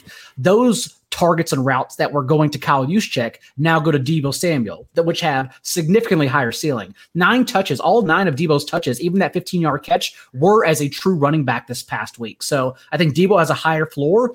That also means he's removed as a wide receiver, and Aiyuk now the ceiling becomes higher with the floor and also becoming higher as well. George Kittle, the first time in his career, scored touchdowns in back to back games, and then decided to do that again with career in going back to back to back games. So you're also seeing him score touchdowns. So overall, like we have a lot of confidence in this 49ers offense going into a big matchup against the Vikings. The Vikings stink against the run too. They're last they in EPA allowed per rush. So it just sets up perfectly for the 49ers to be able to do what they want to do. It's kind of the perfect opponent. And we, we talked about it uh, 50 yards, 58 total for Jeff Wilson, not good. But we said the Jaguars front seven, sneaky good against running backs all year long. Also, Jeff Wilson got open on that opening drive in the end zone for a touchdown, and Garoppolo totally overthrew him. So, like, I think there's going to be some flop lag here. Maybe people don't want to play Jeff Wilson both in redraft and DFS when he's actually, for all the reasons Kerrane just mentioned, he's an awesome play this week if Mitchell's out. Uh, provocative statement. Is Deebo Samuel, if uh, Curtis Samuel was an actually good receiver, he's getting that Curtis Samuel rushing usage. But I like it. I like it. Yes. I mean, yeah. if yeah. Curtis Samuel was good, he would not be Deebo Samuel. Deebo, Deebo Samuel is a wide receiver one who is now st- even more of a wide receiver one since he's getting carries. No offense to Curtis yeah, I mean, Samuel, a little offense. I, I mentioned the absurd uh, yards per route run for Cooper Kupp. Deebo Samuel even better, three point two five. I mean, that, what, what are we doing here? That's too good, Deebo. Calm down. Yeah, calm down, man. That's just that's just weird um, to be that good at both. do we have anything to say about the Vikings? I mean, I feel like the Vikings are the Vikings at this point. Justin Jefferson, he's good. Dalvin Cook, he's good. Adam Thielen, yeah, he's a little frustrating, but then he catches eight passes. Tyler Conklin's in the tight end 10 to 15 zone. Do we do we have any illuminating things to say on the Minnesota Football Vikings? No, they are one of the most cut and dry teams. They throw to two receivers. They're like what we always have wanted, like in the past few weeks, the Seahawks to be, but they've been playing with Geno Smith, then bad Russell Wilson, I guess. I don't know. So, but they throw to two guys, and then, you know, they have a tight end or receiver three. The Seahawks haven't really had that receiver three last year, it's like David Moore or whatever. But they have some guy who could randomly pop for a touchdown. You're, you're, probably not playing that guy unless it's a showdown format or whatever, you know, the single game formats. Tyler Conklin, he plays at a position where you're, you love a touchdown and two catches he's viable, but I, I don't even think he's in the Dan Arnold, Logan Thomas, the, no, that type of tier. No one's in the Dan Arnold tier. give give Adam Thielen t- uh, tight end eligibility. That's what we need. That's how Dude, we fix seriously. Things. He'd be like he's like the one true T.J. Hockenson. Like that's yeah. who T.J. Hockenson was supposed to be. Who Adam Thielen is. And exactly. I totally agree with that take. That's a really really good take. that was the stat of the week. That was the stat. Give Adam Thielen tight end eligibility is the stat of the week.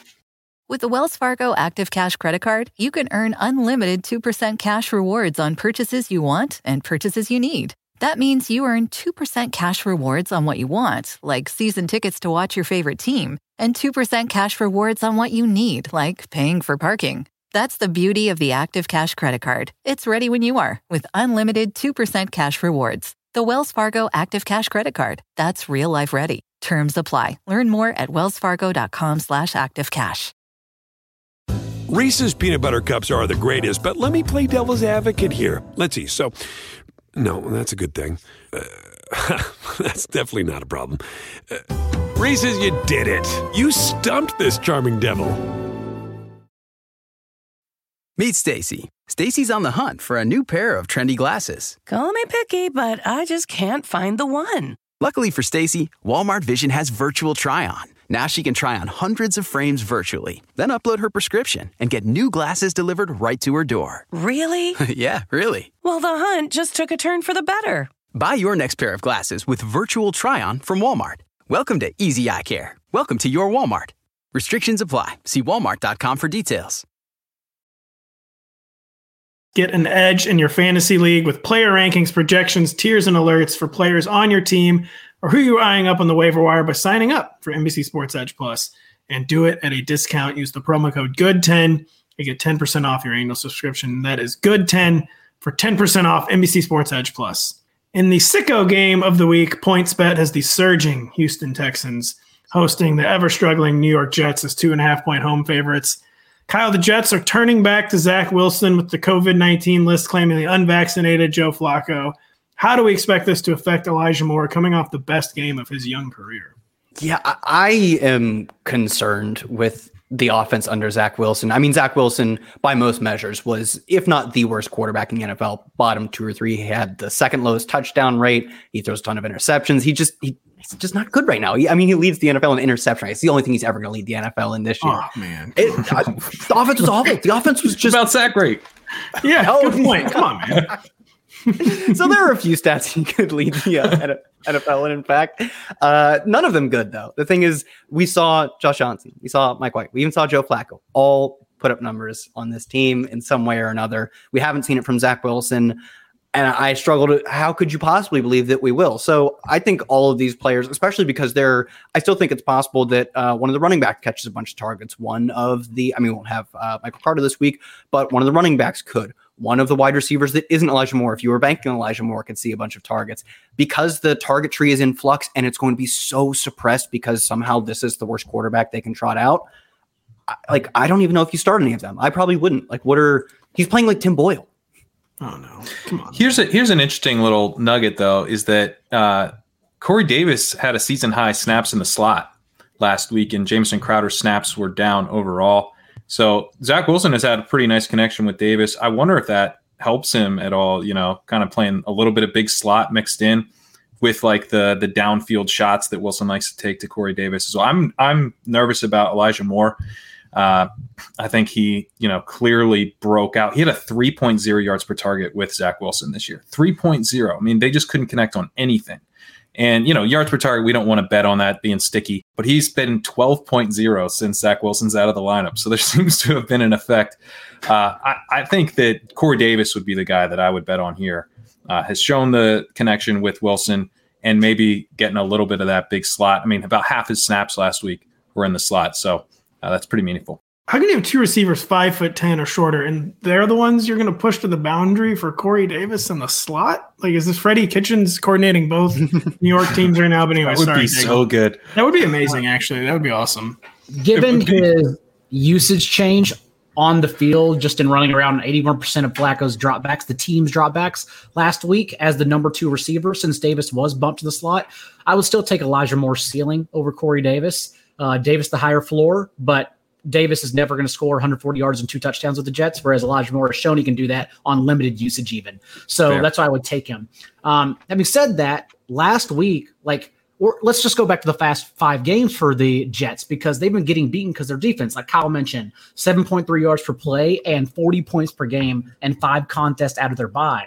But it's not like the Texans offense are juggernauts. Uh, even last week, Houston was out game 420 yards to 190. They just won because Ryan Tannehill threw four picks. So overall, like while I still have, you know, I'm concerned, sure, about their wide receivers and offense. I think the Jets win this one outright because the Texans are the worst team. Well, hey, someone's forgetting that Rex Burkhead was established last week. This is really, really offensive. And before we get to the juggernaut Texans, I mean, who, someone uh, di- diagnosed Ty Johnson versus Tevin Coleman. See, unfortunately, Michael Carter is purely. Is he already been ruled out? Ankle injury. Yeah, he's out like two to three weeks. Okay, uh, yeah, Boy, per Schefter. That's a real, real shame. Um, so Michael Carter not playing is it Ty Johnson comfortably ahead of Tevin Coleman, or is my arch enemy Tevin Coleman going to make this a dogfight? Coleman played 28% of snaps to 6% for Ty Johnson last week. So, no. Oh. No, they're going to play on, Tevin Coleman a bunch. All right. It's going to be bad. Yeah, Kerrane, didn't uh, Tevin Coleman out carry Ty Johnson too? Like, I, I think it's clear Tevin Coleman is the. Yeah. I, they'll probably split the backfield between a, a, clear instead of having Michael Carter play all three downs and then they somehow sneak in extra downs. Like they just used the running backs a lot when they had Michael Carter, Ty Johnson. I don't think it's that much because I think Michael Carter's talent probably drove some of that usage. And Tevin Coleman is not a Michael Carter talent, but Tevin Coleman will get the obligatory, like between the tackles, boring carries that aren't high value. And they're especially not high value with Zach Wilson under center. So I think if you want to start one from a fantasy perspective, the best you can do is four catches from Ty Johnson. But Ty Johnson is not like is very unlikely to see double digit carries. I think yeah. one of those guys is it's Tevin Coleman for sure. That that's exactly right. I think Coleman Coleman has had he's running back 56 in elusive rating. That's supposed to be like the thing he does is that he's, yeah. he's the rusher. He's running back 53 in yards per hour, and so he, he holds up his end of the bargain on being terrible as a receiver. Uh, but then you go to Ty Johnson. He's not great as a rusher either. He ranks running back 39 in elusive rating, but he's running back 13 in yards per hour, and he's actually a pretty good receiver. So that's you know that's the way you play it, but it's going to be frustrating because you're not going to get as much work from Ty Johnson as you should, and so you're just hoping that uh, you know Daigle's wrong. The Jets don't win this game outright. the the, the Texans put him on it, put it on the Jets, and, and they have to throw a bunch to uh, to the running back. My optimistic take, based on nothing, by the way, Tevin Coleman's role is the same no matter what every week. That's just the Tevin Coleman role and the other people uh, eat whatever remains in the pot. Just like you played David Johnson over Rex Burkhead because targets are more valuable. David Johnson, 100% all four of the team's backfield targets. So Rex Burkhead, even though he got 18 carries, that's how Johnson outscored him you play Ty Johnson over Tevin Coleman. Coleman hasn't recorded more than two receptions in any game since week 11 in 2019. He doesn't earn targets, he doesn't earn catches, whereas Ty Johnson has already proven he, he was an RB2 in three games with Mike White behind Michael Carter, who also succeeded because he can earn targets. So you play Ty Johnson over Tevin as the worst evil. That's right. Does anyone Lester uh, evil? That's what we're going for. I knew I had it. That was a Chris Sims slip up there. And you, you, your feed froze too, so I thought maybe you had just gone into full meltdown mode there. No. Uh, are we not? Are we st- streaming Tyrod Taylor? You got a little Jalen Hurts action going last week. Six carries, two touchdowns, not much passing. It is the New York Jets. It's Tyrod Taylor DFS too. I mean, DFS tournament. Tyrod Taylor. Or, or, he's not cash, right? And God, don't tell me that. At 13 carries in his three full starts, uh, you would stream him because of the Jets defense. That would be your reason, and then you plug him in if you need him for the high rushing floor. That's it. Yeah, the Jets are so bad against the run, but they're even worse against the pass. So you could, I, to me, I mean, maybe you, you take a stab on like a Brandin Cooks or something. You know, Tyrod Taylor. I don't know if you're. I mean I don't play cash, and if you play Tyrod Taylor in cash this week, like that, that would be exactly why I don't play cash. Who is the cash quarterback this week, by the way, Daigle, Kyle? I mean, you're asking me to look ahead past the Thanksgiving yeah, slate. right. I don't. We got, right, no, we got to get a three game slate sorted before we sort out.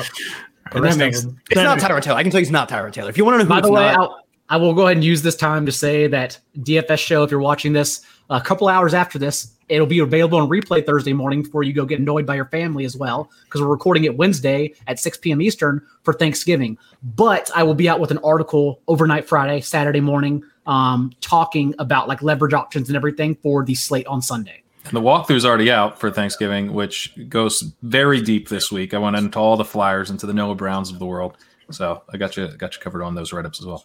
Oh, baby. Finally, PointsBet has the Washington football team hosting the dispiriting Seattle Seahawks as one point road underdogs for Monday Night Football. Kerrane, I don't really know what to ask about this other than like what is going on with the Seahawks. Is this just true end of an era stuff? Is it just everyone hates each other now? No one, this team's not going to gel. What is going on with the Seahawks? I mean, I, I hope so, right? That's what we want. we want this to end because this is it's it's not good. Uh, if you look at kind of, you know, I go and I, I look at some of the stuff that these various teams are doing. Washington has been an example for me all year where you go and you look at like how are they handling having Taylor Heinicke at quarterback, and they're doing all the things. You know, they're they're passing in a neutral situation. They're passing on first down. You look at Seattle; they don't do any of the things. They run heavy on first down. They're just 15th in play action rate. They barely use motion. They've used uh, RPOs at a fraction of the rate of the Cardinals, the Chiefs, the Bills. So they're just like they're not they're not maximizing Wilson in any way. Now I know Wilson has not played as well at, at points as we're used to. He dealt with the injury, but he's still quarterback two on the season in completion percentage over expected between Kyler Murray and Mac Jones. He's actually been quite accurate. That's his calling card. He's always super accurate. It it hasn't been Russ's best season, but the issue here is the coaching not maximizing him really or attempting to maximize him, I think, in any way. Break it up, put him somewhere else for the love of God. Seahawks averaging four fewer plays per game than the next closest team, the Texans. Seahawks are literally that less fast paced. Also, now with Russ back, one TD total on offense on 19 possessions in the last two games. Russ, zero touchdowns on those 19 possessions. So it's just truly a disaster right now. Are we playing DK Metcalf and Tyler Lockett though? I mean, right? We're still. I mean, obviously we're still playing DK Metcalf. Yeah, we are. They're both still top twenty-four. Like we're I was not. going to say, I, I think almost obviously you're still playing Tyler Lockett. They are separated by one target this year, but Lockett actually pushes the ball farther down the field, has a higher target share, weighted opportunity rating, therefore also higher. The only thing that you do swing back in the favor of Metcalf is he has both more red zone and more end zone targets because they can use him to push the field, and they obviously use his massive frame and physical dominance in the red zone. But like, I think if you ranked, I wouldn't even have a problem ranking Tyler Lockett over DK Metcalf if he's going to see the Correct. same amount of targets farther down the field. Boo, boo. I know it's not as fun. I know. This is a slump busting matchup, by the way. At least in theory, the football team hemorrhaged passing production even before. they Oh, lost this is Young. Pat. This is your Monday Night DFS slate. Like this showdown writes itself. Everyone goes Antonio Gibson, the demise of the Seahawks. You double stack Russ and bring back McKissic. It's like just the perfect DFS Bros game. Who's in It's the actually kind of a shame that this is on. This is Logan uh, Thompson primetime. showdown. You got to have the tight end, you know. Is is he playing? I don't know. We don't know He might- who's in the captain spot. Who's who's in Sounds the like he might. Who's in the captain spot? Tyler Again, Lockett because everyone wants We got to to play figure big, out strong Thursday DK captains. We got we got a lot of work to I do. we're I mean, if we, if we have a chance to go John Bates captain, I might play showdown for the first time. I think Will Dissly in the captain spot. Uh, oh boy. the football team. I mean, they're doing. They're trying. I feel like they're trying to do the Eagles thing now. It was my impression of the football team last week, where they're going to try this forty rush, two hundred yard rushing thing. Anyone else sensing this? Is Antonio Gibson, top twenty running back again? Who's got some football team thoughts? Gibson just 43 carries the past two games, like you said, literally pounding him. Uh, two short touchdowns against the Bucs two weeks ago, and then this past week, still just a run at 19 times. Um, as they have been a you know somewhat efficient offense in that span. Taylor Heinicke also pretty much only throwing to Terry McLaurin, also mixing in uh, 22 rushing yards per game, 27 rushing yards per game, and his last two as well. So overall, you at least know where the ball's going to. JD McKissic hasn't been used in the past two weeks because they haven't need to. Game script hasn't decided it. So if game script does decide it, like that's when you get a McKissic game. Otherwise, yeah, it's Gibson who is very clearly at least healthy right now. His role's not changing, but he's healthy. I think the Eagles, and, or excuse me, I think the football team and the Texans are both trying to be like this generation's Philadelphia Eagles and to start running 45 times a game mid-season. That's my sneaking down the stretch suspicion for Washington. The Eagles are built to do that, though. I mean, they paid offensive linemen. They drafted early offensive linemen. Washington, uh, like, was cutting guys. They have injured guys. They're not they're not no. built to do this. Houston's offensive line, they're built to do it. I mean, if there's one thing I know about the Texans is that they got superstars at every spot on that offensive line. That's why they're running Rex Burkhead and David Johnson for less yards per carry. Yeah. I'm making like the Texans are a favorite this week. Could you like they're two and eight? They're could you, it's ridiculous. imagine it's ridiculous. being an underdog to the two and eight Texans? That's just yeah, embarrassing. It's, a, that's a, a, gut check moment for Robert Saleh. Yeah. Let's put it that way. Well, I think I might as well end the show if I'm making triple level sarcastic comments about the Texans' offensive line from a game we talked about like 20 minutes ago. Happy Thanksgiving to everyone. We're still going to have all of our stuff on the site. What do we have on the site, folks? Uh, beginning with Daigle. Building blocks, Wednesday, 6 p.m. Eastern. Replay available up until the Thanksgiving game. So watch it before then. And then article on Friday night after injury reports that I will update on Saturday afternoon as well for the Sunday DFS slate. Kerrane, we got the Thanksgiving the Thanksgiving walkthrough. Most people are, might hear this after that, but then the normal Friday rock walkthrough, of course, dropping Friday morning. Correct. That's correct. Yeah, uh, morning. We'll we'll see about morning. We'll see. But, yeah, uh, I mean that's what we're aiming for. it will. Uh, it will drop Friday. You'll get back to me on that. Uh, yeah. So. and uh, yeah, so check it all out. Kyle, we got anything? Uh, this is kind of weird. We're canceling your chat this week, aren't we? I took your chat. I took your chat on Friday at noon. Someone asked me to do it, and I was like, you know what, that'll be really? right when I get up. I'll have a. I took I took it two hours early because I was like, you know what, I'll probably get up at eleven, slump into the slump into the chair, ask me anything you want. Uh, don't make them too hard because I'll probably be. Sorry, I, I, didn't know that they had uh, sought you out, uh, but I'm having my second Thanksgiving that time. Well, that's because my chat was replaced as well. We had two okay. chats that uh, had to get scrapped Wednesday because we replaced with building blocks, and yours because you don't love NBC as much as I do. Is my understanding of it. So, uh, so player props and DFS Value Finder comes out Saturday morning, and I stole your chat, moved it back to noon on Friday. Well, that's really good news that we're still having a Friday chat. I thought we weren't. Uh, I will be updating the rankings all weekend. They're dropping Wednesday night, so they will be out by the time you hear this. For Patrick Kerrane, for John Daigle, for Kyle Dvorchak, I'm Patrick Daugherty. Happy Thanksgiving. Thank you so much for joining us. With the Wells Fargo Active Cash Credit Card, you can earn unlimited 2% cash rewards on purchases you want and purchases you need. That means you earn 2% cash rewards on what you want, like season tickets to watch your favorite team and 2% cash rewards on what you need, like paying for parking. That's the beauty of the Active Cash credit card. It's ready when you are with unlimited 2% cash rewards. The Wells Fargo Active Cash credit card. That's real life ready. Terms apply. Learn more at wellsfargo.com slash activecash. Reese's peanut butter cups are the greatest, but let me play devil's advocate here. Let's see. So, no, that's a good thing. Uh, that's definitely not a problem. Uh, Reese's, you did it. You stumped this charming devil.